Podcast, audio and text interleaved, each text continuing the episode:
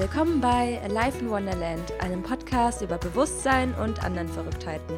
Ich bin Anne-Marie und möchte in der heutigen Folge wieder ein richtig cooles Interview mit dir teilen, und zwar mit der lieben Christine Raab. Sie ist ganzheitlicher Coach und Yogalehrerin, und wir haben viel über das Thema Selbstliebe gesprochen, ein Thema, was mir wirklich sehr am Herzen liegt und ihr auch.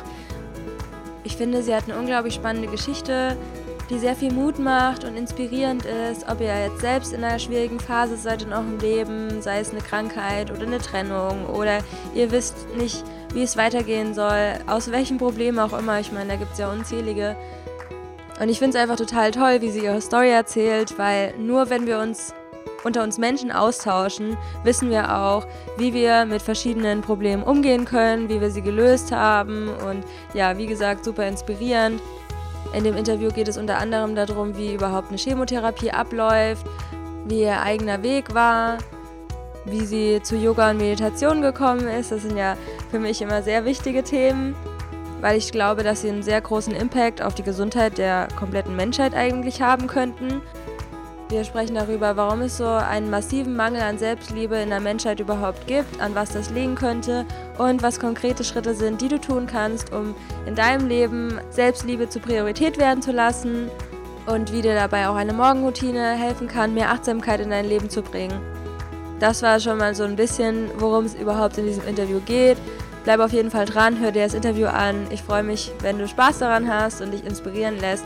Und ja, jetzt wünsche ich dir einfach viel Spaß mit dem heutigen Interview.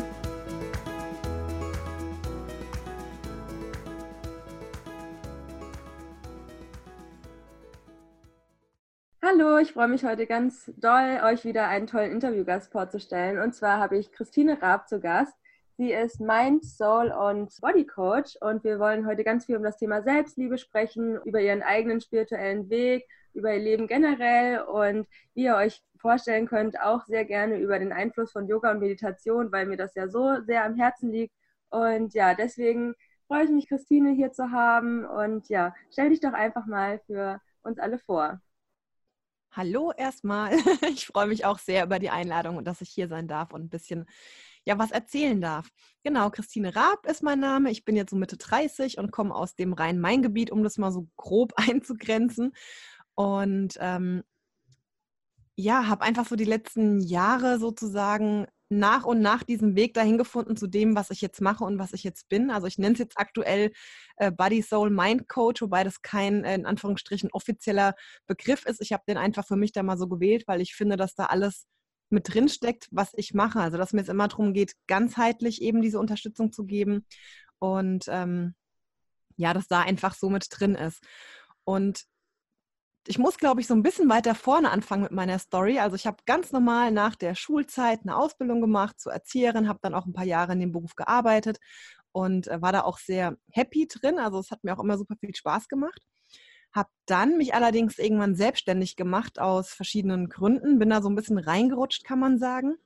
Ähm, und habe dann zum einen mich selbstständig gemacht im Bereich Kinderbetreuung, habe also ein bisschen meinen Beruf noch behalten, habe Schwimmkurse gegeben, hatte eine eigene Schwimmschule, hatte da zwischenzeitlich auch immer mal ein paar Mitarbeiter auf Minijob-Basis, die dann an Events Kinderbetreuung gemacht haben und so. Und habe aber auch nochmal eine Ausbildung gemacht zum Make-up-Artist, also was ganz anderes eigentlich. Und ja, bin dann eigentlich seit zweitausendzwölf schon selbstständig.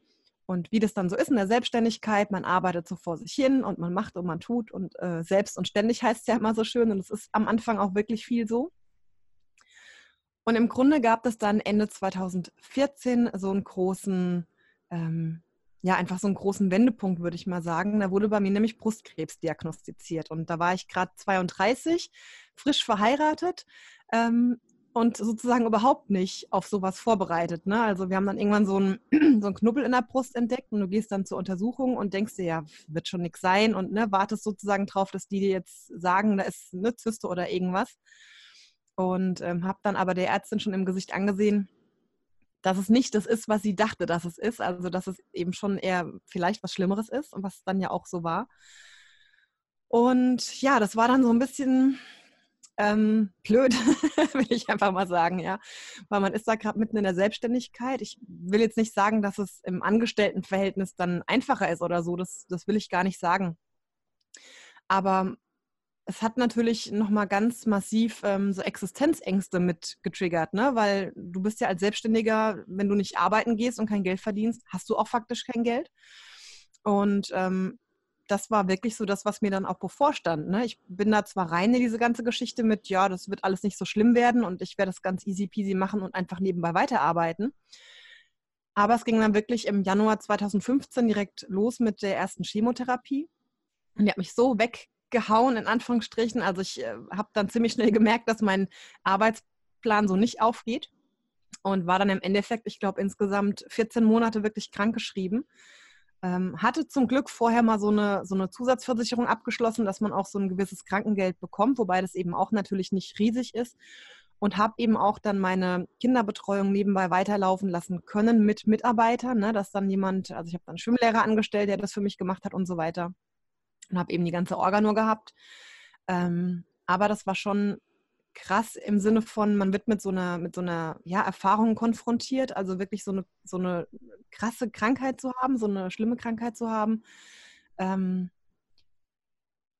die natürlich schon auch irgendwie so die ganze Existenz, wie gesagt, in Frage stellt, ne? Sowohl also jobmäßig, beruflich, da zu gucken, will ich das überhaupt so, ist das das, ist überhaupt alles sinnvoll, was ich mache, als auch so die, ja, die eigene Existenz, was ist, wenn man es dann doch nicht schafft und ähm, so die ganzen Pläne, die man hat, also alles, was bis zu dem Zeitpunkt eigentlich so ganz selbstverständlich war, ne? So dass man denkt, ja, ich, äh, ich lebe so vor mich hin, ich arbeite, ich bin irgendwann alt, habe Kinder, habe Haus oder keine Ahnung, also diese ganzen normalen Gedanken, die man hat in jungen Jahren. Und das ist ja auch normal und es ist auch gut, dass es so ist, ne? Aber die werden dann so mit einem, mit einem, ja, mit einem Satz eigentlich total auf den Kopf gestellt, ne? Du wirst dann einmal so komplett durchgeschüttelt. Und ja, das war schon so ein bisschen, ähm, das, das bringt einen schon dazu, sich mit vielen Dingen nochmal anders zu beschäftigen.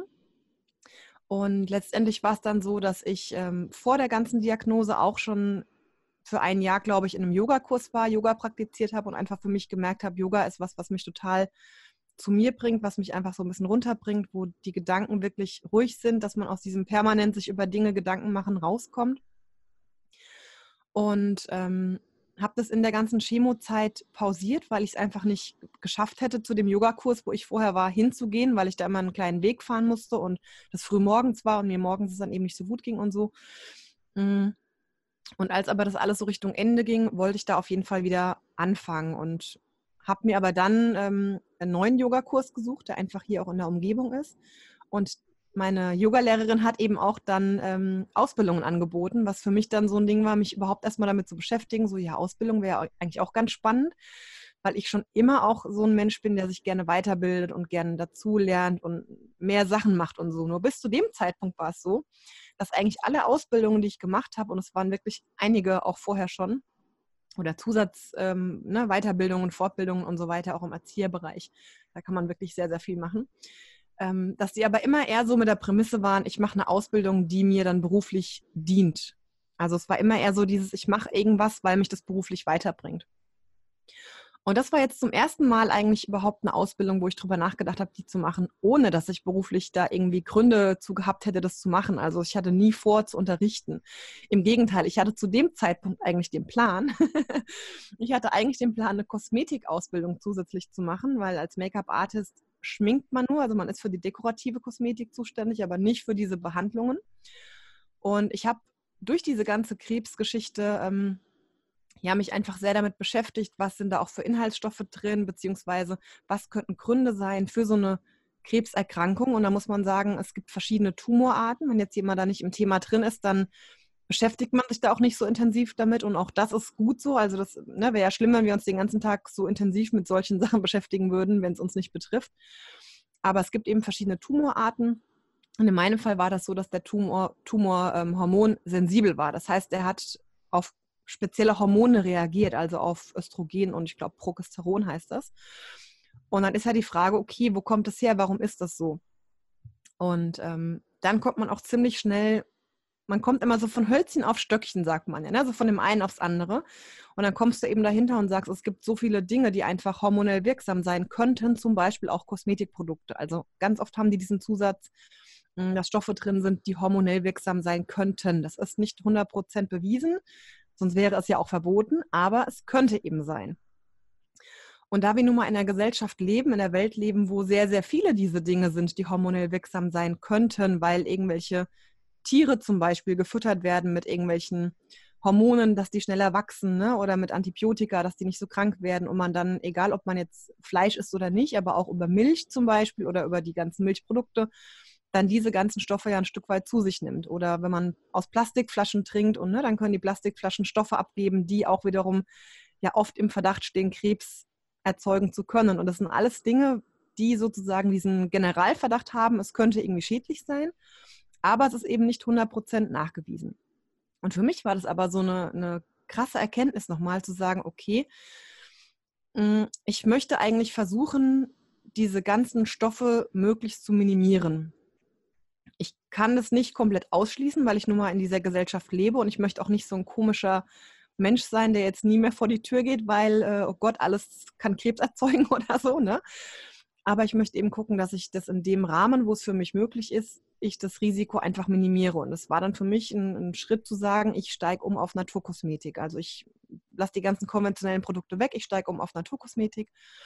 Und ähm, weil mir in dieser ganzen Krankheitsphase auch so ein bisschen langweilig war, weil ich ja nicht wirklich arbeiten konnte und ich aber wirklich so ein kleiner Workaholic bin, der dauernd irgendwie Sachen auch macht und da Spaß dran hat, habe ich dann in der Zeit nebenbei so einen kleinen Online-Shop erstellt mit dem Gedanken, Naturkosmetik zu verkaufen. Ne? Weil es dieser ganze Prozess mit, ich steige um auf Naturkosmetik, okay, ich will irgendwann auch nicht mehr nur für mich das verwenden, sondern ich fühle mich schlecht, wenn ich bei anderen Menschen eigentlich normale Produkte verwenden würde. Also steige ich auch ähm, beruflich um auf Naturkosmetik.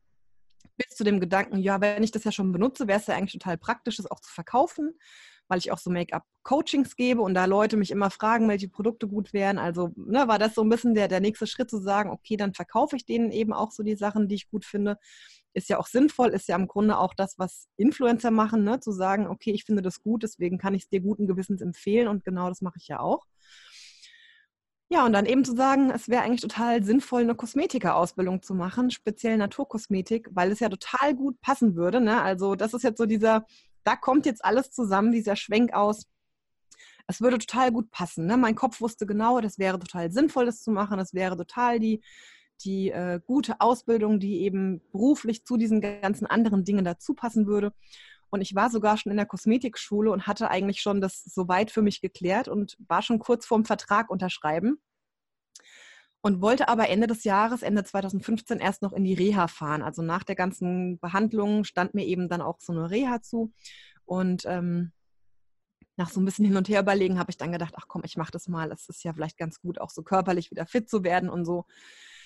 So, also ich bin in die Reha gefahren mit dem Gedanken, wenn ich zurückkomme, dann unterschreibe ich hier meinen Kosmetika-Ausbildungsvertrag und ähm, dann starte ich hier auch wieder in einem Yogakurs richtig durch. Und ach, mit der Ausbildung zur Yogalehrerin hatte ich sogar kurz überlegt, beide Ausbildungen gleichzeitig zu machen. Das war so typisch für meinen, mhm. wie ich immer so gedacht habe. Ne? Und habe dann aber gesagt, nee, das machst du nicht, weil du weißt ja, du neigst dazu, da immer so viele Sachen zu machen. Ne? Wartest erstmal ein bisschen und das ist ja auch Quatsch, die zu machen, die bringt dir ja gar nichts, ne? Die brauchst du ja überhaupt nicht, das wäre ja einfach nur so just for fun quasi. So, dann saß ich in meiner Reha und da konnte man auch Yoga und Meditation als Kurse belegen, was ich natürlich gemacht habe. Und saß da in der Meditation und hatte die große Erkenntnis, ich kann es ja immer nur so beschreiben, es war wirklich so dieses, wie man immer so sagt, so wie Schuppen von den Augen fällt einem das auf einmal ein, dass ich wusste, nee, ich will gar nicht die Kosmetika-Ausbildung machen, das, das wäre so ein ja, logisch und es wäre sinnvoll und es wäre verstandesmäßig auch total gut, aber ich will es gar nicht. Ich will gar nicht jeden Tag irgendwie Gesichtsbehandlungen machen und dann ne, so meine ganze Zeit so langfristig so verplant, weil ja dann die Leute in vier oder sechs Wochen wieder kommen und so. Das will ich alles gar nicht, ne? Aber ich will die Yogalehrerausbildung machen. Das war dann so ein Bauchgefühl, so ich will diese Ausbildung machen und zwar nur für mich. So, ich will das machen, einfach nur für mich, einfach nur ja, ohne das beruflich nachher zu brauchen oder irgendwie anzuwenden. Ich will das einfach nur für mich machen.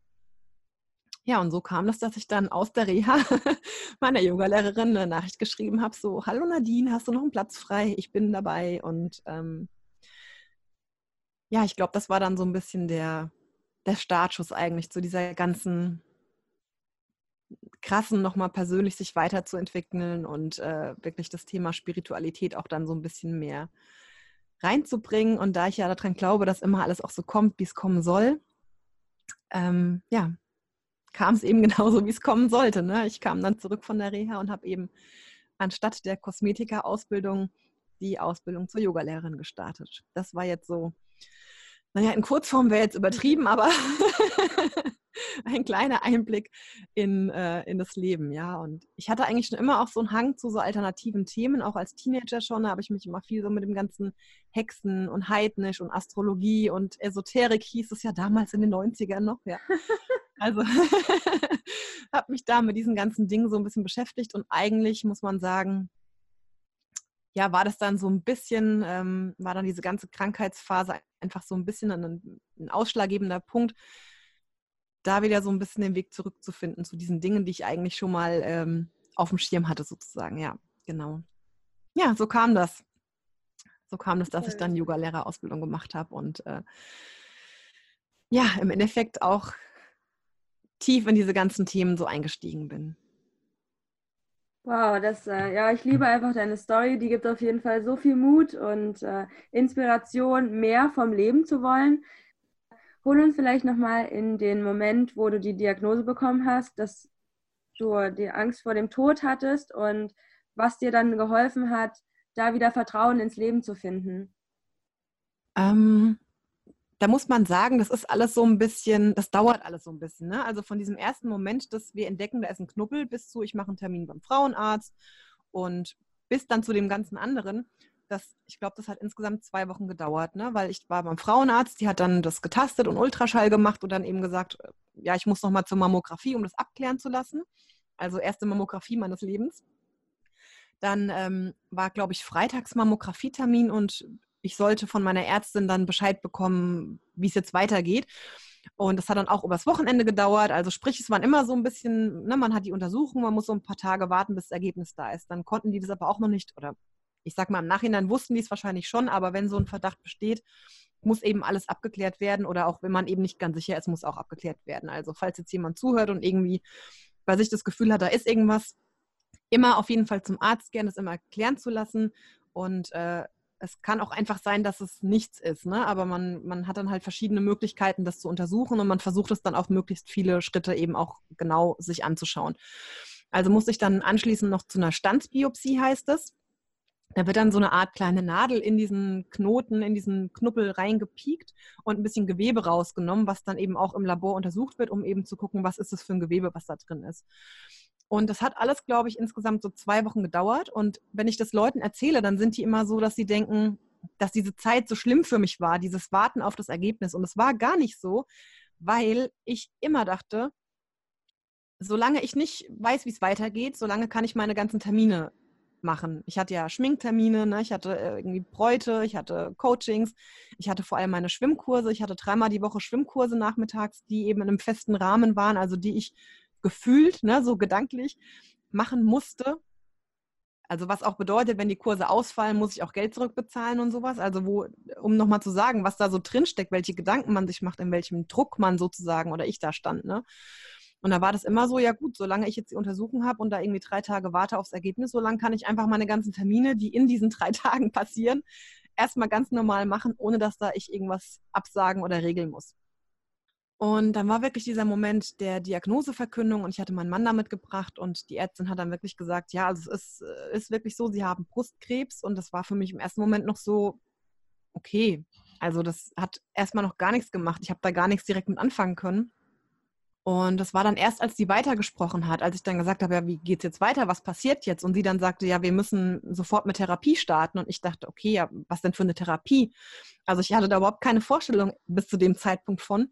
Und sie dann sagte, ja, Chemotherapie. Und dann hat es irgendwie erst Klick gemacht, weil bei Chemotherapie hat ja sofort jeder dieses, also weiß ich nicht, aber mir ging es so, ich hatte dieses Bild im Kopf von irgendwelchen glatzköpfigen Menschen, die krank aussehen und die schon so, ich sag mal, halb tot aussehen, ne, so ganz schlimm und so.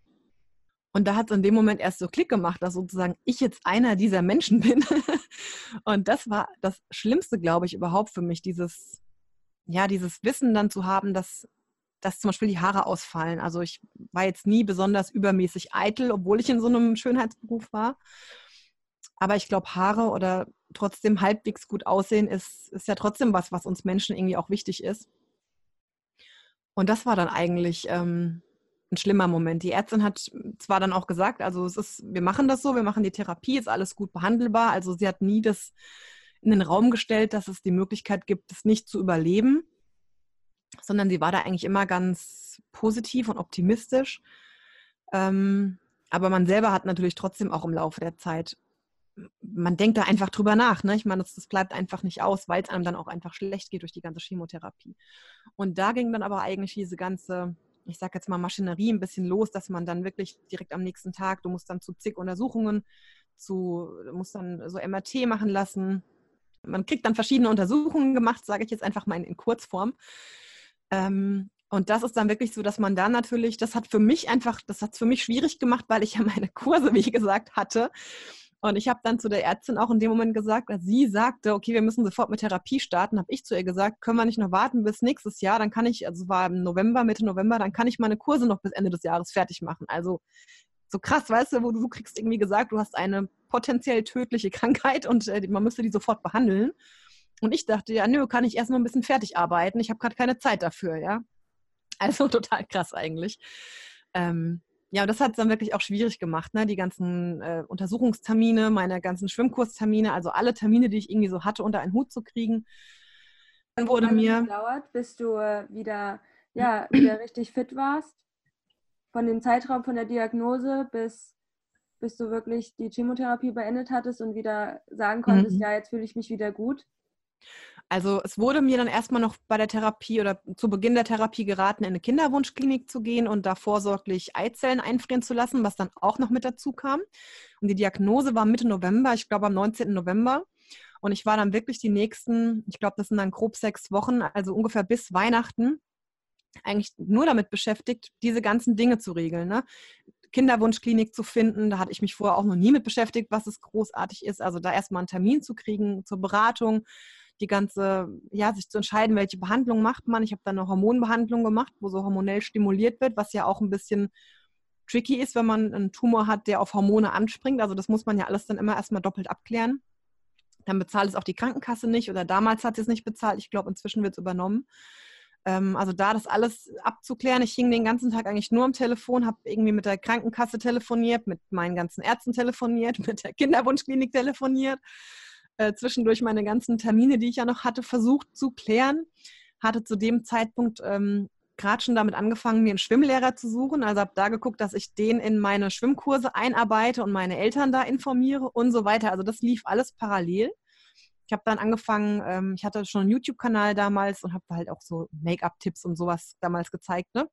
Und habe da dann eben ein Video gemacht, wo ich eben gesagt habe, was Sache ist, also dass ich jetzt die Diagnose habe und dass einfach alle Bescheid wissen, weil ich einfach mit so vielen Menschen beruflich immer zu tun hatte, dass ich keine Lust hatte, dass die mich irgendwann irgendwo treffen und dann hinterrücks ähm, quatschen und nicht wissen, was los ist. Also das lief alles so ein bisschen parallel, bis dann wirklich Weihnachten war und diese ganze Kinderwunschbehandlung abgeschlossen. Zu der Zeit hatte ich dann auch schon, ich glaube, zwei O Ps hinter mir, also eben diese Eizellenentnahme. Und ähm, mir wurden Lymphknoten entnommen, weil Lymphknoten mit befallen waren. Und ich habe so einen sogenannten Port eingesetzt bekommen, wo dann, also das ist so ein Katheterport, der wird hier meistens am Schlüssel, also in meinem Fall am Schlüsselbein eben gesetzt, damit man da dann später die Chemotherapie zugeben kann. Ähm, weil die über so eine, die wird über eine Nadel gegeben, so wie wenn man Blut abgenommen bekommt, ne? Oder wie wenn man im Krankenhaus einen Zugang gelegt bekommt und so ist es da im Grunde auch. Und damit man nicht immer die gleichen Venen anpiekst und die irgendwann kaputt sind, versucht man das mit so einem Port zu machen. Also nur als Kurzinfo, weil ich glaube, sonst weiß man ja gar nicht, wie sowas funktioniert. Und das lief eben alle so parallel bis grob Weihnachten, weil dann war wirklich Weihnachten, Silvester haben wir ganz ruhig gemacht, logischerweise, weil das ja vorher alles so dieser ganze Stress war. Und es ging dann wirklich direkt am zweiten Januar los mit der Chemotherapie. Das waren dann insgesamt sechs Stück im Abstand von drei Wochen. Aber es gibt auch da unterschiedliche Schema, wie das abläuft. Und das heißt, es ging bei mir bis ungefähr, ich glaube, Mitte April. Dann waren so zwei Wochen Pause. Dann war die O P, wo der Tumorrest rausoperiert wurde. Bei mir wurde mit der Chemotherapie der Tumor quasi so weit verkleinert, dass man den dann gut rausoperieren konnte und trotzdem die Brust erhalten blieb. Ne? Früher hat man da ja häufig einfach direkt Brust abgenommen. Macht man heute eigentlich nicht mehr. Man versucht es immer brusterhaltend. Ähm, Genau, da waren, glaube ich, nochmal so ein, zwei Wochen Pause und dann ging es los mit Bestrahlung. Dann hatte ich nochmal, ich glaube, so um die dreißig, fünfunddreißig Bestrahlungen. Das heißt, jeden Tag, Montag bis Freitag. Die Bestrahlung selber dauert nur ein, zwei Minuten, aber das Hinfahren und Warten und nach Hause fahren dauert halt ein bisschen. Und dann war es im Grunde Ende Juli, bis diese ganzen akuten Behandlungen zu Ende waren, weil wir dann in Urlaub gefahren sind. Also ich weiß es so genau, weil wir da eben unseren Urlaub geplant hatten und ich immer dachte, ich will auf jeden Fall da irgendwie das so hinkriegen, dass wir in den Urlaub fahren können. Und genauso war das dann auch. Also es ging dann wirklich von direkt Anfang Januar bis Ende Juli, diese komplette akute Behandlung. Und danach, ähm, ja, also jetzt bin ich einfach nur noch in medikamentöser Behandlung, weil durch diese Hormongeschichte kommt man dann äh, standardmäßig in so eine Antihormontherapie. Das heißt, man bekommt dann eben Medikamente, die im Gehirn die, diese ganze Hormonbildung unterdrücken. Und dadurch wird man sozusagen in die Wechseljahre versetzt. Und ich hatte dann auch am Anfang wirklich so klassische Wechseljahrsbeschwerden mit Gelenksteifigkeit und Hitzewallungen und so diese ganzen Sachen halt. Und ähm, genau, also da nehme ich auch einen Teil oder ein, eine Tablette, ein Medikament nehme ich auch jetzt noch. Und ähm, das ist jetzt der Plan, das dann irgendwann mal demnächst oder nächstes Jahr abzusetzen und zu warten, bis es draußen ist und dann eben an die Kinderplanung sich zu machen. Mhm. So ist der Plan, ja. Sagt man mal so schön, man, man plant so, ne? Und dann kommt das Leben dazwischen und in dem Fall kann ich nur sagen, genau so war es. Also nichts ja. mit, wir planen alles so schön, wir bauen dann Haus, wir kriegen dann Kind. Gut, so planen wir aktuell wieder. Bei uns steht jetzt aktuell der Hausbau an, da starten wir jetzt hoffentlich demnächst. Und dann eben irgendwann natürlich schon das Thema auch Kinder. Aber ähm, ja, es, es lässt sich eben alles nicht so planen, aber von daher war so diese akute Behandlung wirklich knapp über ein halbes Jahr und ich war aber insgesamt, wie gesagt, vierzehn Monate krankgeschrieben, weil es auch so war, dass ich danach nicht wieder richtig fit war. Also ich konnte ja in der Zeit körperlich irgendwie ganz viel nicht machen und ähm, das wurde mir dann erst auch danach bewusst, ne? Auch wenn ich dann angefangen habe zu arbeiten, dass ich da einfach super schnell erschöpft war und das einfach gar nicht so konnte, dieses lange am Stück arbeiten. Mhm. Deswegen bin ich dann auch in die Reha gefahren Ende des Jahres, um einfach da wieder körperlich ein bisschen fit zu werden. Und ich konnte ja wirklich kaum noch eine Treppe hochlaufen. Also es war wirklich total heftig und ich war vorher immer ziemlich sportlich. Also das war wirklich für mich total frustrierend. Das war eigentlich so ein bisschen, das war, glaube ich, so auch das große Learning in dieser ganzen Chemo-Zeit und in der ganzen Zeit danach. Ähm, das Lernen, nichts zu tun. Also nach der Chemotherapie, immer nach den Terminen, eine Woche lang quasi nur auf dem Sofa zu liegen und nichts zu machen und nur blöd Fernsehen zu gucken. Und ich gucke eigentlich nie Fernsehen, deswegen war das total äh, seltsam. Erstmal, okay, was, was gucke ich jetzt? Was mache ich jetzt eigentlich mit der Zeit? Ich kann nichts damit anfangen, weil ich kann mich nicht konzentrieren und irgendwie groß lesen. Ich kann mich nicht großartig bewegen. Also irgendwie muss ich diese Zeit rumkriegen.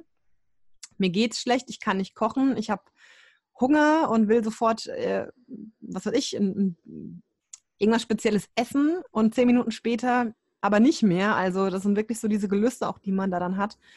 Ähm, auch zu lernen, um Hilfe zu bitten und andere Leute eben da ja zu fragen. Also mein Mann musste in der Zeit wirklich einiges mitmachen. Dann habe ich einmal irgendwie spontan zu irgendeinem Burgerladen hier geschickt, obwohl ich auch da nie Burger esse. Aber ich hatte dann so Lust und so Gelüste. Ich musste unbedingt diesen Burger haben. Und bis der da hingefahren war und zurück war, wollte ich es nicht mehr. Also solche Sachen, ne, sind dann wirklich... ja, Lernprozesse, die man dadurch laufen kann. Für sich selbst und auch als Paar oder als jemand, der mit dir zu tun hat, ja. Äh, nach all den Herausforderungen, wie ist es jetzt mit deiner Gesundheit und äh, was machst du da für alles, gesund zu bleiben? Also jetzt sage ich immer, ich bin gesund, ähm, obwohl ich ja auch diese medikamentöse Behandlung da noch habe, aber im Grunde sehe ich das für mich so, dass ich einfach gesund bin und ähm, ja, ich habe dann ja wirklich angefangen, wie gesagt, mit der Yogalehrerausbildung. Dadurch hatte ich eben regelmäßig, war ich im, im Yogakurs. Zum einen im klassischen Kurs als Teilnehmer, aber zum anderen auch in der Ausbildung. Die war immer einmal wöchentlich und zum Teil auch noch am Wochenende. Und ähm, ja, habe dadurch einfach wirklich angefangen, regelmäßig Yoga zu machen. Ich bin wieder regelmäßig schwimmen gegangen, was ich vorher auch gemacht habe. Mm. Ich war in der ganzen Chemo-Behandlungszeit auch regelmäßig zur Energiebehandlung bei meiner Schwägerin. Also meine Schwägerin ist äh, zum einen Heilpraktikerin, aber zum anderen eben auch, dass sie solche Energiebehandlungen äh, macht und dann damals schon direkt mit dem ersten, mit der Diagnose gesagt hat, du kommst zu mir, ne? Und dann war ich, ich glaube, wöchentlich oder alle zwei Wochen oder so, wie es eben ging bei ihr. Also sprich, das waren dann viele Dinge, die ich angefangen habe, auch so für mich zu machen und ähm, die regelmäßig zu machen. Das ist ja, glaube ich, dann der Punkt. Und im Grunde ist es auch das, was ich heute noch mache. Also das ist das, wo, wobei es geblieben ist, zu sagen, ich gehe regelmäßig ins Yoga. Ich unterrichte ja inzwischen auch, also regelmäßig Yoga. Von daher hat mein Plan mit der Yogalehrerausbildung, die zu machen, nur für mich, nur halbwegs funktioniert, weil ich einfach dann in der Ausbildung bei der ersten Lehrprobe oder eigentlich eher bei der zweiten Lehrprobe, bei der ersten war ich noch viel zu nervös, aber bei der zweiten Lehrprobe dann für mich gemerkt habe, dass es eigentlich voll mein Ding ist, dass ich das total gut kann. Und im Grunde ist es auch so, dass das habe ich ja eigentlich immer gemacht, ja, so als Erzieherin. Ich habe immer schon mit anderen Menschen zu tun gehabt und ich habe immer schon andere Menschen dabei irgendwie unterstützt, irgendwas zu lernen oder irgendwie was beizubringen oder denen ein Stück weit da einfach ja eine Hilfestellung zu geben. Egal, ob es jetzt im Kindergarten war oder im Schwimmkurs oder dann eben in meinen Make-up-Coachings. Also im Grunde ist das so dieser rote Faden, der sich durch alles durchzieht. Dieses, ähm, ja, anderen Menschen irgendwie zu helfen oder andere Menschen auf ihrem Weg zu begleiten, finde ich immer ein schönes Bild. Und das war dann einfach was, was ich gemerkt habe in der Lehrprobe, dass mir das selber auch total viel gibt. Und auch gerade in der Kombi mit diesen Energieaspekten, das war auch wirklich was, was mich in der Ausbildung, wo ich sehr gut mit konnte. Ich sage jetzt immer ganz gern so, man kommt zum Yoga über die Asana-Praxis, über die ganzen körperlichen Dinge oder weil man fit werden will oder sportlich oder was auch immer. Und je nachdem, an welchen Lehrer man halt gerät, ne, kann es sein, man bleibt immer bei diesem sportlichen Aspekt. Ist auch okay, es ist also nichts richtig oder falsch sozusagen. Aber ich habe bis zu dem Zeitpunkt noch nie irgendwas von Yoga-Schriften gehört oder von Yoga-Philosophie oder von dem, was da noch dazugehört. Und habe das in der Ausbildung dann erst kennengelernt, also für mich lernen dürfen. Und das sind aber inzwischen die Sachen, die mir am, am wichtigsten eigentlich sind. Also für mich ist Yoga heute nicht einfach, ich gehe irgendwo zum Sport. Für mich ist Yoga eigentlich eine, eine Lebenseinstellung. Ich lebe yogisch und dazu gehört eben sehr, sehr viel. Dazu gehört auch wirklich, gibt es ja so Verhaltensempfehlungen für sich und auch für andere. Und dazu gehört für mich auch ganz massiv wirklich ein, ein, ja, ein Stück weit Selbstliebe zu betreiben, sich um sich selbst zu kümmern in verschiedensten Arten und Weisen. Also das geht schon damit los, dass man zum Beispiel guckt, dass die Kleidung, die man trägt, dass die gut ist, in Anführungsstrichen. Also, dass man jetzt nicht total mit dem alten, durchlöcherten Ding rumläuft. Weil es vielleicht auch eine Art, so je nachdem, wie es für einen selber ist, ne, aber weil es eine Art von Wertschätzung ist, zu sagen, ich bin es mir wert, gute Kleidung zu tragen oder ich bin es mir wert, mich um mich zu kümmern. Ich bin es wert, dass ich gute Nahrung zu mir nehme und nicht irgendeinen Mist in mich reinstopfe oder so. Ne? Also, das sind ja alles Dinge, die damit reinspielen. Und auch, wie, wie bin ich mit mir selber, wie rede ich mit mir selber, wenn ich irgendwas jetzt falsch gemacht habe oder irgendwas mir nicht gelungen ist, ne? Dann mich dahin zu üben, nicht zu sagen, ja, ich bin halt einfach blöd oder ich kann es einfach nicht oder was habe ich da für einen Scheiß gemacht oder so, solche Sachen, die wir uns ja gerne immer wieder sagen. Und da so ein bisschen einfach achtsamer zu werden oder mit sich anders umgehen zu lernen. Und ähm, ja, das sind einfach die ganzen Dinge, die für mich da reinspielen inzwischen und die ich auch versuche, in meinen Kursen weiterzugeben. Deswegen sind meine Yoga-Kurse, die ich leite, also jetzt nicht einfach nur, wir gehen da hin und wir, wir schaffen uns dadurch die ganzen Asanas durch, sondern mir ist immer ganz, ganz wichtig, dass da wirklich, ähm, dass es eine Zeit ist, die man für sich selber hat, dass es eine, eine wertvolle Zeit ist, dass man in der Zeit in die Verbindung mit sich selber kommen kann, dass man bei sich ist. Meditation ist auch ein Teil vom yogischen Weg und auch gerade in so geleiteten Meditationen kann man einfach so viel über sich rausfinden. Ich habe ja selber die Erfahrung gemacht, dass in der Meditation damals ich diese Erkenntnis hatte und wenn man eben aber gar nicht erst es schafft, auf sich selbst zu hören, weil man immer so im ganzen Außen ist und das sind wir Menschen einfach auch dauernd. Wir sind einfach in der Gesellschaft, wir stehen morgens auf, gucken aufs Handy, sind auf Facebook, auf Instagram. Also wir sind eigentlich ganz, ganz viel im Außen. Wir sind ganz viel fremdbestimmt, dadurch, dass wir zur Arbeit müssen, eine feste Arbeitszeit haben, dadurch, dass wir Miete zahlen müssen und deswegen überhaupt arbeiten müssen zum Beispiel. Ne? Also wir sind ganz, ganz viel in so einer gewissen Fremdbestimmung und deswegen glaube ich, es war das für mich einfach so diese, dieses große Ding, dieses große Learning zu erkennen, dass es auch einfach wichtig ist, bei sich selber zu sein und immer wieder ganz bewusst eigentlich jeden Tag sich da zurückzubringen und sich zu erden, ja, einfach wirklich wie gesagt, immer sich mit sich selber zu verbinden. Und es gibt schon so einen schönen Spruch, der heißt, ähm, im Gebet sprechen wir zu Gott und in der Stille oder in der Meditation spricht Gott zu uns. Und jetzt ganz unabhängig davon, welches göttliche Verständnis man hat, da hatte ich nämlich zum Beispiel auch lange ein Problem damit, mit diesem Begriff, weil ich also ganz klassisch äh, katholisch sozusagen aufgewachsen bin und das für mich immer so in meinem Kopf irgend so ein alter Mann mit Bart irgendwo auf einer Wattewolke war und ich konnte mit dem Begriff immer ganz lange nichts anfangen. Das war dann so, uah. Mhm. Also es geht auch nicht darum, welche Form von Gott man sich vorstellt, aber es geht eher darum zu sagen, in diesem Moment der Stille, in dieser Meditation, da schaffe ich das überhaupt, die innere Stimme von mir selber eigentlich zu hören. Also im, im Yogischen ist ja auch der Gedanke, dass wir alle sozusagen ein Teil dieses Göttlichen sind, also sprich, wir selber sind eigentlich Gott und ne, so finde ich, so konnte ich für mich ganz gut mit der Vorstellung umgehen, dass man einfach diese innere Stimme dann hört und die hört man aber nur, wenn man hinhört. Ja, also die hört man nicht, wenn man immer im ganzen Außen ist. Und deswegen ist einfach wichtig, diese, ja, diese Zeit sich zu nehmen und bei sich zu sein und auf sich zu hören und in der Meditation, in, vor allem in den geleiteten Meditationen dann auch überhaupt erstmal rauszufinden, ja, was bin ich eigentlich? Wer bin ich eigentlich? Was will ich? Wie will ich leben? Wie möchte ich mein Leben gestalten? Wenn ich, ich finde immer gut die Vorstellung, wenn man mal alt ist und auf dem Sterbebett liegt und zurückguckt, wie möchte ich gelebt haben? Ja, was würde ich bereuen, wenn ich es nicht getan hätte? Und da sind es jetzt nicht nur die plakativen Sachen wie, ja, ich will Millionär sein und hier die Welt bereisen oder so, das ist gut und schön, aber das ist meistens nicht alles. Also ich glaube, die meisten Menschen streben danach, einen, in Anführungsstrichen, tieferen Sinn zu haben, ähm, streben danach irgendwie was ja, was zu tun, was bleibt, irgendwas zu erschaffen, wo andere auch was davon haben zum Beispiel.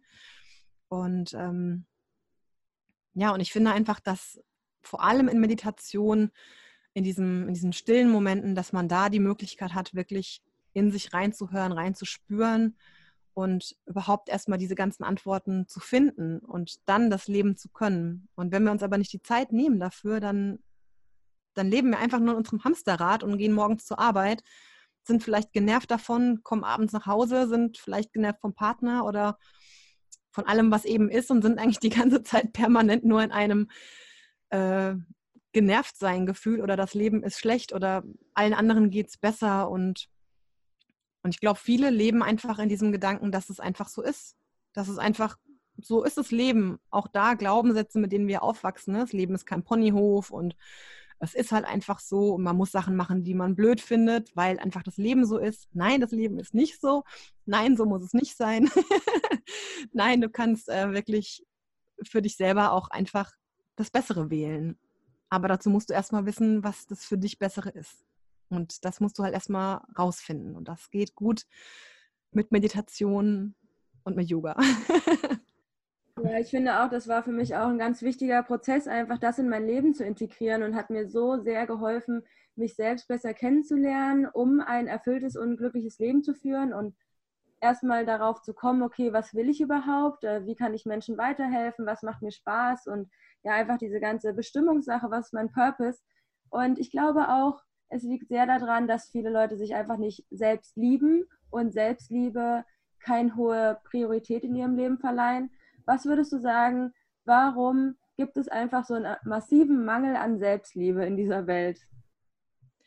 Das finde ich ist eine super Frage und ich finde auch, dass die sich eigentlich ziemlich schnell beantworten lässt. Also aus meiner Sicht, ich glaube, Selbstliebe ähm, ist was, was wir nicht lernen. Also wir, wir werden als Kinder, ich, im Moment findet da ja ein großer Wandel statt und da ich ja selber aus dem Erzieherbereich komme, kann ich das alles so ein bisschen auch noch ähm, nachvollziehen oder so ein bisschen auch anders vielleicht sehen, aber Kinder lernen nicht, dass es wichtig ist, auf sich selbst zu achten, sondern Kinder lernen ganz häufig in diesen Systemen in, von Eltern, von anderen Verwandten, von Freunden, auch im Kindergarten oder in der Schule, man lernt in erster Linie, dass man sich anpassen muss und dass man eigentlich selber so, wie man ist, nicht gut ist. Man lernt eigentlich immer, dass man irgendwo was anstreben muss, um besser zu sein. Und das ist eigentlich so der, der ganze, der ganze Knackpunkt. Und ich glaube, dass wirklich ähm, ganz viel dieser Unzufriedenheit oder dieser Zufriedenheit oder dieses Gefühls, dass ich lebe glücklich, mh, dass es im Endeffekt immer, eigentlich immer auf Selbstliebe und Selbstwert zurückzuführen ist. Dass das eigentlich diese, diese zwei großen Dinge sind, wo alles dran hängt. Ja, dass wir irgendwie nicht denken, wir glauben, wir sind nicht gut genug für irgendwas, wir glauben, wir können es nicht gut genug, wir glauben, wir sind es nicht wert, dass man uns so behandelt, dass wir uns so behandeln, dass wir Dinge tun, die wir tun wollen. Ähm, ja, und das hat eigentlich immer diesen Ursprung in diesem, wie man aufwächst als Kind. Und ich glaube aber, wie gesagt, dass im Moment ein großer Wandel stattfindet, dass auch wirklich ähm, ja, vor allem Eltern mit ihren Kindern da anders umgehen. In, ich sage jetzt mal, in Einrichtungen ist es zum Teil ein bisschen schwierig. Da kommt es immer auf die einzelnen Personen drauf an. Aber da ist auch einfach das Problem, warum ich im Endeffekt auch damals aus dem Job dann raus bin, dass die Bedingungen nicht passend sind, dass du einfach zu wenig Personal auf zu viele Kinder hast und dann kannst du den Alltag dort nicht anders bestreiten wie mit Regeln, an die sich alle halten müssen. Du hast nicht die Möglichkeit, individueller zu handeln, weil du einfach gucken musst, dass alles irgendwie läuft, ne? Und von daher ist das natürlich immer die Frage, wie kann man das da überhaupt umsetzen? Aber gerade so in der, in der Familie, wo man nur mit seinen eigenen Kindern zu tun hat, da, glaube ich, tut sich gerade viel. Und deswegen, finde ich, ist es auch extrem wichtig, das alles in der, ja, in der Erwachsenenbildung eigentlich mit reinzubringen, weil die Erwachsenen, die jetzt da sind, die haben die Kinder und die können jetzt diese Kinder anders aufwachsen lassen, anders erziehen, denen andere Werte mitgeben. Und das funktioniert aber nur, wenn die das erstmal selbst für sich gelernt haben, ne? Und ja, deswegen, ich glaube, dass das wirklich... Ähm, dass da so ein bisschen alles sich drum dreht, ne? Wirklich in die Selbstliebe zu gehen, in den Selbstwert zu gehen. Ja, einfach für sich selber zu sehen, dass man sich das wert ist, dass man einfach auch entsprechend wertvoll ist, dass man nicht irgendwie denkt, ja, es ist ja eigentlich egal, was ich mache, weil pff, ich habe ja eh hier nichts Großes beizutragen, sondern dass jeder Mensch eigentlich, um es jetzt mal yogisch zu formulieren, diesen, diesen göttlichen Funken in sich trägt, dieses, diesen Teil des großen Ganzen ist und jeder sozusagen gleich viel wert ist und gleich wichtig ist in dieser ganzen Gesellschaft. Und ich glaube, wenn wir alle so in so ein Denken reinkommen, in so ein, in so ein Gefühl reinkommen, in dieses Wissen reinkommen, dann hat es ja auch was mit Verantwortung zu tun, ne? Dann bin ich ja auch verantwortlich dafür, diese Gesellschaft zu einer guten Gesellschaft zu machen. Und dann kann ich nicht einfach sagen, ja, ich bin ja eigentlich eh nichts wert oder ich habe auch nichts damit zu tun, sondern doch, ich habe diese Verantwortung und ich bin jeden Tag auch in Anführungsstrichen verpflichtet, da mein Bestes zu tun und mein Bestes zu geben. Und das kann ich ja nur, wenn ich das auch für mich selber so sehe, ne? Es gibt ein schönes Mantra, das kennst du wahrscheinlich auch, Loka Samastar Suginobhavantu. Das bedeutet ja auf Deutsch ähm, so viel wie, mögen alle Menschen und Lebewesen auf dieser Welt glücklich und frei sein, mögen alle meine Worte, Taten und Gedanken zu diesem Glück und zu dieser Freiheit beitragen. Und das sage ich immer mal ganz gern im Yogakurs und dann sage ich gern dazu, das gilt auch für uns selbst. Das gilt nicht nur für alle Menschen und Lebewesen und im Kopf haben wir alle, alle, alle anderen. Das gilt auch immer für uns selbst. Und ähm, ja, deswegen ist es eigentlich unsere, unsere Pflicht, uns selbst gegenüber gut zu uns zu sein und uns selbst als wichtig zu sehen. Ja, witzigerweise ja. Ist das mein Mantra, was ich auch äh, beim Meditieren nutze, immer am Ende äh, meiner täglichen Meditation. Ähm, ja, Coole, coole Sichtweise auf jeden Fall, also da bin ich äh, hundert Prozent bei dir. Was wären denn so konkrete Schritte und Tipps, die man gehen könnte, um ja, Selbstliebe in seinen Tag zu integrieren und ja, nehmen uns damit auch in deine Toolkiste vielleicht, was für dich geholfen mhm. hat? Was mir jeden Tag hilft, ist so eine kleine Morgenroutine. Ähm Ich weiß, es klingt immer so ein bisschen banal oder irgendwie hat man schon zehntausend Mal gehört, aber es ist wirklich so. Ich glaube allerdings, es muss sich immer ans eigene Leben anpassen. Ich kann jetzt nicht sagen, eine zweistündige Morgenroutine ist das Nonplusultra und nur wenn du das machst, dann bist du dir was wert und wenn du morgens um sieben aus dem Haus musst, ja, dann musst du halt um fünf oder um vier aufstehen. Also das sehe ich nicht so, sondern es muss einfach immer zu einem selber passen. Und ich habe jetzt zum Glück Also ich habe das Glück, eben durch meine Selbstständigkeit nicht jeden Morgen zu einer gewissen Uhrzeit aus dem Haus zu müssen und kann mir de- dementsprechend auch Zeit nehmen. Ähm, bei uns ist gerade irgendwie so ein Motorrad da draußen. Ich hoffe, man hört es nicht zu sehr. Ein bisschen. Ein bisschen so. Ich hoffe, die hört gleich auf. Ähm, Genau, aber es gibt einfach verschiedene, ähm, verschiedene Dinge, die man im Rahmen von so einer Morgenroutine machen kann. Und da kann man ja für sich einfach gucken, was gut passend ist, ne? Ich für mich, ich mache es gern so, dass ich dann in der Morgenroutine wirklich auch Yoga mit reinbringe, Meditation mit reinbringe, dass ich gerne auch Journal. Ich finde vor allem diese Kombination aus Meditation und Journaling, also Aufschreiben, sehr wichtig, weil man ja in der Meditation häufig, wie gesagt, solche Erkenntnisse haben kann. Und wenn man die aber nicht aufschreibt, die auch einfach wieder verpuffen. Also die sind wieder weg, so ein bisschen wie wenn man träumt und man wacht auf und dann zack ist das, was man geträumt hat, weg. Deswegen glaube ich, ist es ganz sinnvoll, das wirklich aufzuschreiben und dabei sich zu bleiben. Ähm, ich finde Atmen immer toll. Ich bin total der Fan von Atemübungen, weil ich immer finde, man hat das, man kann das immer machen, überall, du brauchst nichts dazu. Und was ich auch sehr schön finde als, ähm, als schönen Akt auch der Selbstliebe, was ich im Grunde versuche täglich zu machen, ist eine, den Körper einzuölen. Das kommt so ein bisschen aus dem Ayurveda. Und das heißt wirklich, also wenn man morgen Duscher ist, ne, stehe ich morgens eben auf und öle dann den ganzen Körper mit einem schönen Öl ein. Bewusst als eben Akt der Selbstliebe, als diesem, ich beschäftige mich mit meinem Körper und versuche da auch wirklich das positiv einfach zu sehen. Ne? Also wirklich versuchen, immer in eine gewisse Dankbarkeit zu gehen. Ich glaube, Dankbarkeit ist auch so ein großer, äh, großes Ding, mit dem man viel erreichen kann. Und da wirklich ganz bewusst sich zu sagen, ich danke meinen Beinen, dass die mich jeden Tag durchs Leben tragen. Ich danke den Armen, dass die halt diese ganzen Dinge für mich schaffen können. Ich danke dem Rumpf, dem Rücken, dass der mich trägt und so weiter. Also ne, wirklich dann einen kleinen Moment immer ein Stück weit dankbar zu sein, den ganzen Körper einzuölen. Und danach gehe ich dann immer duschen, ähm, was eben den Vorteil hat, dann auch ohne Duschgel jetzt an, an der Haut, so bei den meisten Stellen, dass der Körper dann auch einfach schön sich geschmeidig anfühlt. Also das ist wirklich was, das kann ich absolut empfehlen, so eine kleine, das ist eigentlich eine kleine Körpermassage, die man sich selbst morgens gibt und das kann man eben mit dem Öl machen und danach duschen gehen. Man kann auch eine Klopfmassage machen, also den ganzen Körper so ein bisschen abklopfen. Es gibt auch Trockenbürsten, die man verwenden kann, also da ist auch je nach Typ vielleicht was anderes ähm, schön und ähm, ja, das sind einfach schöne Dinge, wo ich glaube, das kann jeder morgens irgendwie unterbringen, weil es nicht so viel Zeit in Anspruch nimmt, wie jetzt vielleicht eine Stunde Yoga-Praxis oder eine lange Meditation. Aber wenn man wirklich so gar nicht die Zeit hat, würde ich sagen, aufstehen morgens, dann erstmal irgendwie dreimal tief ein- und ausatmen, dabei vielleicht die Arme mit nach oben nehmen und nach unten bringen, also so eine kleine Mini-Bewegung reinbringen, dann ins Bad und da vielleicht dann den ganzen Körper einölen oder abklopfen oder mit einer Bürstenmassage behandeln, sage ich jetzt mal, ähm, duschen gehen und dann für die Arbeit zum Beispiel fertig machen. Ne? Und wenn man aber jetzt Abendduscher ist, kann man das natürlich auch abends machen. Also das hat jetzt gar nichts speziell mit dem Morgen dann zu tun.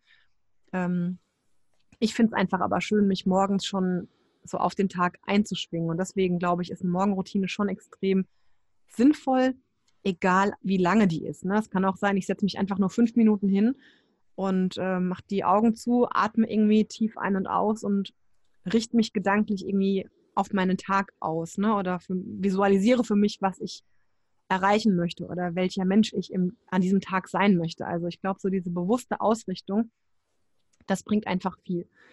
Weil viele ja morgens aufstehen, schon mit dem Gedanken, wenn der Wecker klingelt, ich habe keinen Bock aufzustehen, oh Mann, ich muss doch aufstehen, oh Mann, ich muss zur Arbeit, ich habe keinen Bock. Also das ist ja häufig so ein kleiner Dauerzustand und das sind oft Sätze, die wir uns mantraartig vor uns hin sagen und ähm, im Grunde beeinflussen unsere Gedanken und unser, unser ganzes Tun, beeinflusst aber unser Gefühl und unser Sein eben permanent. Und wenn wir die ganze Zeit denken, dass wir keinen Bock haben und dass ja alles blöd ist, dann ist das auch so, weil wir uns ja schon selber das so sagen. Das ist so eine selbsterfüllende Prophezeiung und deswegen, glaube ich, ist es dann einfach wichtig, morgens den Tag ganz bewusst zu starten mit einer Ausrichtung auf das Positive. Also was möchte ich heute an diesem Tag tun, um vielleicht das, Mensch, das Leben von einem anderen Menschen positiv zu beeinflussen oder so. Also ich kann mich morgens da wirklich schon drauf ausrichten und mich selber so ein bisschen einnorden und äh, ne, gucken, was, was will ich machen, wie soll mein Tag sein. Und das geht einfach ja sehr gut mit einer Morgenroutine. Und äh, wenn man eben ein bisschen mehr Zeit investieren möchte, dann finde ich, kann man eben diese Zeit auch nochmal gut für sich selber nehmen und gleich den Morgen schon starten mit einem Akt der Selbstliebe, mit einem Akt der Selbstwertschätzung und für sich selber was Gutes tun mit Yoga und Meditation zum Beispiel. Und ich habe sogar mal eine Zeit lang ähm, ich glaube so drei, vier Monate, jeden Morgen um sieben ein kleines Live-Webinar gegeben, ein Happy Morning, wo man eben jeden Morgen gemeinsam dann auch in den Tag gestartet ist mit Yoga und Meditation oder mit eben diesen Massageübungen, die habe ich angeleitet oder mit Geschichten. Und ich habe die ganzen Videos, das ist vielleicht spannend zu wissen, habe die ganzen Videos alle zusammengefügt in einen kleinen Online-Kurs. Also sprich, man kann den erwerben und kann da auch einfach sich jeden Tag sozusagen begleiten lassen in dieser Morgenroutine. Und ähm, vielleicht auch so eine kleine Zusatzinfo. Ich habe jetzt Geburtstag am Samstag, am achtzehnten Mai. Und da wird es den Happy Morning als Geschenk geben, wenn man einen der anderen beiden Online-Kurse sich kauft. Ich habe sonst noch zwei Online-Kurse. Einen Meditationskurs, Zeit für dich heißt der, wo man wirklich das Meditieren selbst auch lernt und Schritt für Schritt in eine eigene Meditationspraxis geführt wird. Und habe noch einen Chakra-Kurs, wo wir eben ganz intensiv uns mit den Chakren beschäftigen. Weil auch da in den Chakren ja alle Themen drinstecken und man über die Chakraarbeit sehr, sehr viel für sich bearbeiten und lösen kann. Und es gibt dann eben zu jedem von diesen Hauptchakren auch Meditationen, auch Yoga-Übungen, Affirmationen, Musik und so weiter. Also sehr, sehr, sehr umfangreich. Und es gibt den Happy Morning-Kurs dann zu beiden Kursen jeweils dazu geschenkt. Ähm, ja, ungefähr für drei Tage. Jetzt ist hier das Motorrad da draußen wieder laut. Tut mir sehr leid. Wir wohnen aktuell über einem Motorradladen, äh, über einer Motorradwerkstatt. Da ist es manchmal ein bisschen tricky, ja. Cool. Genau, ja, also das vielleicht einfach Fall nur so. Ja, sorry? Ich packe genau. auch alle Links natürlich in die Shownotes, dann äh, kann jeder da mal reingucken. Deine Website ist ja auch super spannend, äh, was über dich zu erfahren. Du hast ja auch einen eigenen Podcast und ja, super inspirierend, sich da mal einzulesen. Und äh, ich habe mir heute Morgen nämlich auch schon die, das Kursprogramm durchgelesen. Also sehr umfangreich, sehr spannende Themen, essentiell wichtig für ja, Selbstheilung und Selbstliebe generell, weil es ist ja, ja nicht von heute auf morgen getan, sondern ist ja auch so ein Prozess und ähm, kann auch gerne mal so zur Lebenseinstellung werden. Gerade so eine liebevolle Kommunikation zu einem selbst zu erlernen, ist, ich glaube, eine Challenge, aber auf jeden Fall ja, es wert auszuprobieren. Also am Ende der Podcast-Folge frage ich meine Interviewgäste immer nach ihren drei Erkenntnissen. Und ja, vielleicht hast du da drei Learnings aus deinem Leben, die du mit uns teilen möchtest. Ja, schwierig, das so runterzubrechen. Ich würde sagen... Also mein, mein Hauptding, was ich eigentlich ganz oft auch irgendwo teile und mitgebe oder was so ein bisschen mein Motto ist, ist eigentlich wirklich, versuch immer das Beste aus allem zu machen. Also es ist egal, wie blöd die Situation ist, wenn man nur da sitzt und drüber jammert, wie schlecht es ist, wird die Situation nicht besser. Deswegen versuch einfach wirklich das Beste draus zu machen. Ähm, das ist auch eigentlich so mein, mein Hauptding überhaupt, ja. Punkt zwei, Learning, würde ich wirklich sagen, nimm dir regelmäßig Zeit für dich selber, egal in welcher Form. Kann auch sein, man sitzt einfach nur mal da und liest für sich ein Buch oder ja, schreibt irgendwas auf oder also einfach wirklich Zeit, sich für sich selber zu nehmen, ähm, sich selber Gutes zu tun in dieser Zeit. Und das dritte Learning wäre... Das dritte Learning wäre, mache Dinge, lebe Dinge, lebe dein Leben so, dass es dich glücklich macht und dir Freude bringt. Das ist auch was, was ich glaube, sehr wichtig ist und was ich da ein bisschen gelernt habe, dass wir oft dazu neigen, Dinge aufzuschieben. Ja, ich mache das mal irgendwann. Und was eben für mich in dieser ganzen Krankheitsphase dann mir einfach gezeigt hat, okay, es kann im Grunde schnell vorbei sein. Und wenn wir immer nur alles Schöne verschieben auf irgendwann, dann passiert es vielleicht nie. Und klar können wir jetzt nicht hergehen und sagen, ach komm, ich schmeiß alles hin und werde Prinzessin, ne? Mach hier die große Weltreise oder so. Muss man natürlich gucken, wie es für einen selber immer machbar ist, aber es gibt immer Dinge, die uns eigentlich Freude bringen, es gibt Dinge, die uns glücklich machen und wenn es nur ist, dass man Musik liebt und gern auf ein Konzert geht und äh, anstatt, dass man jetzt sich Konzertkarten kauft, weil man kein Geld hat, sich daheim eine Playlist anmacht und wild durch die Wohnung tanzt oder so. Ne? Also es geht ja um das Gefühl, was dabei ist, um dieses, was einen glücklich macht und davon bitte mehr. Ja, ich finde, wir sind ja auch hier auf dieser Welt, um Spaß zu haben, um zu sein. Und wenn ich mir angucke, wie viele Leute ihr Leben leben, äh, bin ich ein bisschen traurig, weil ich mir denke, du könntest so viele schöne haben. Und ja, auch wichtig einfach mit deinem Podcast, mit meinem Podcast, mit diesen anderen tausenden Podcasts gerade, Leute zu inspirieren, ihr Leben zu leben und ja, Erfüllung zu erzeugen, auf welche Form auch immer. Ja, ähm, vielen, vielen Dank, Christine, für das super tolle Interview. Da waren auf jeden Fall sehr schöne Impulse dabei. Möchtest du jetzt noch ein kleines Abschlusswort an unsere Zuhörer richten? Ein, ein Abschlusswort, sehr witzig. ähm, ja, also ich, ich habe im Moment immer für mich so schön den, den Begriff Let Your Light Shine. Das ist so das, was, ja, was einfach mein Hauptmotiv im Moment ist. Wirklich dieses Strahlen, dieses Licht, was ja jeder von uns hat, ähm, nach draußen zu bringen, das eigene Licht zum Leuchten zu bringen. Das ist das, was so für mich meine große Vision oder Mission ist, da andere Menschen dabei zu unterstützen und zu begleiten, einfach ihr eigenes Licht zu finden und nach draußen tragen zu können. Und von daher ist das vielleicht das, das was ich mitgeben möchte. Ja, entdecke das Licht in dir, bring es zum Strahlen und du bist es wert, ja, dass, dass man dein Leuchten auch sieht. Yeah, das war das heutige Interview mit Body, Soul and Mind Coach Christine Raab. Und checkt auf jeden Fall unbedingt mal die Shownotes aus, denn dort habe ich ihre Internetseite verlinkt. Und da morgen ihr Geburtstag ist, hat sie ein richtig tolles Angebot für uns alle. Falls ihr euch näher mit den Themen Meditation, Chakren und Morgenroutine beschäftigen wollt, dann guckt auf jeden Fall mal auf ihrer Homepage. Sie hat nämlich drei verschiedene Kurse und den Morgenroutinenkurs bekommt ihr nämlich umsonst, wenn ihr einen der beiden anderen Kurse bekommt, also Meditationskurs oder Chakrakurs. Ich glaube, da sind super spannende Impulse für euch dabei, falls ihr näher in das Thema einsteigen wollt. Und ansonsten checkt auf jeden Fall auch zusätzlich nochmal unseren Instagram-Post zu der heutigen Folge aus. Dort könnt ihr uns gerne eure Erkenntnisse teilen und was ihr alles aus der Folge mitgenommen habt. Und da würde ich mich sehr drüber freuen. Und ansonsten war es das, glaube ich. Und ich wünsche euch einfach noch einen wunderschönen Tag, wo auch immer ihr seid. Laufend Light, Anne-Marie.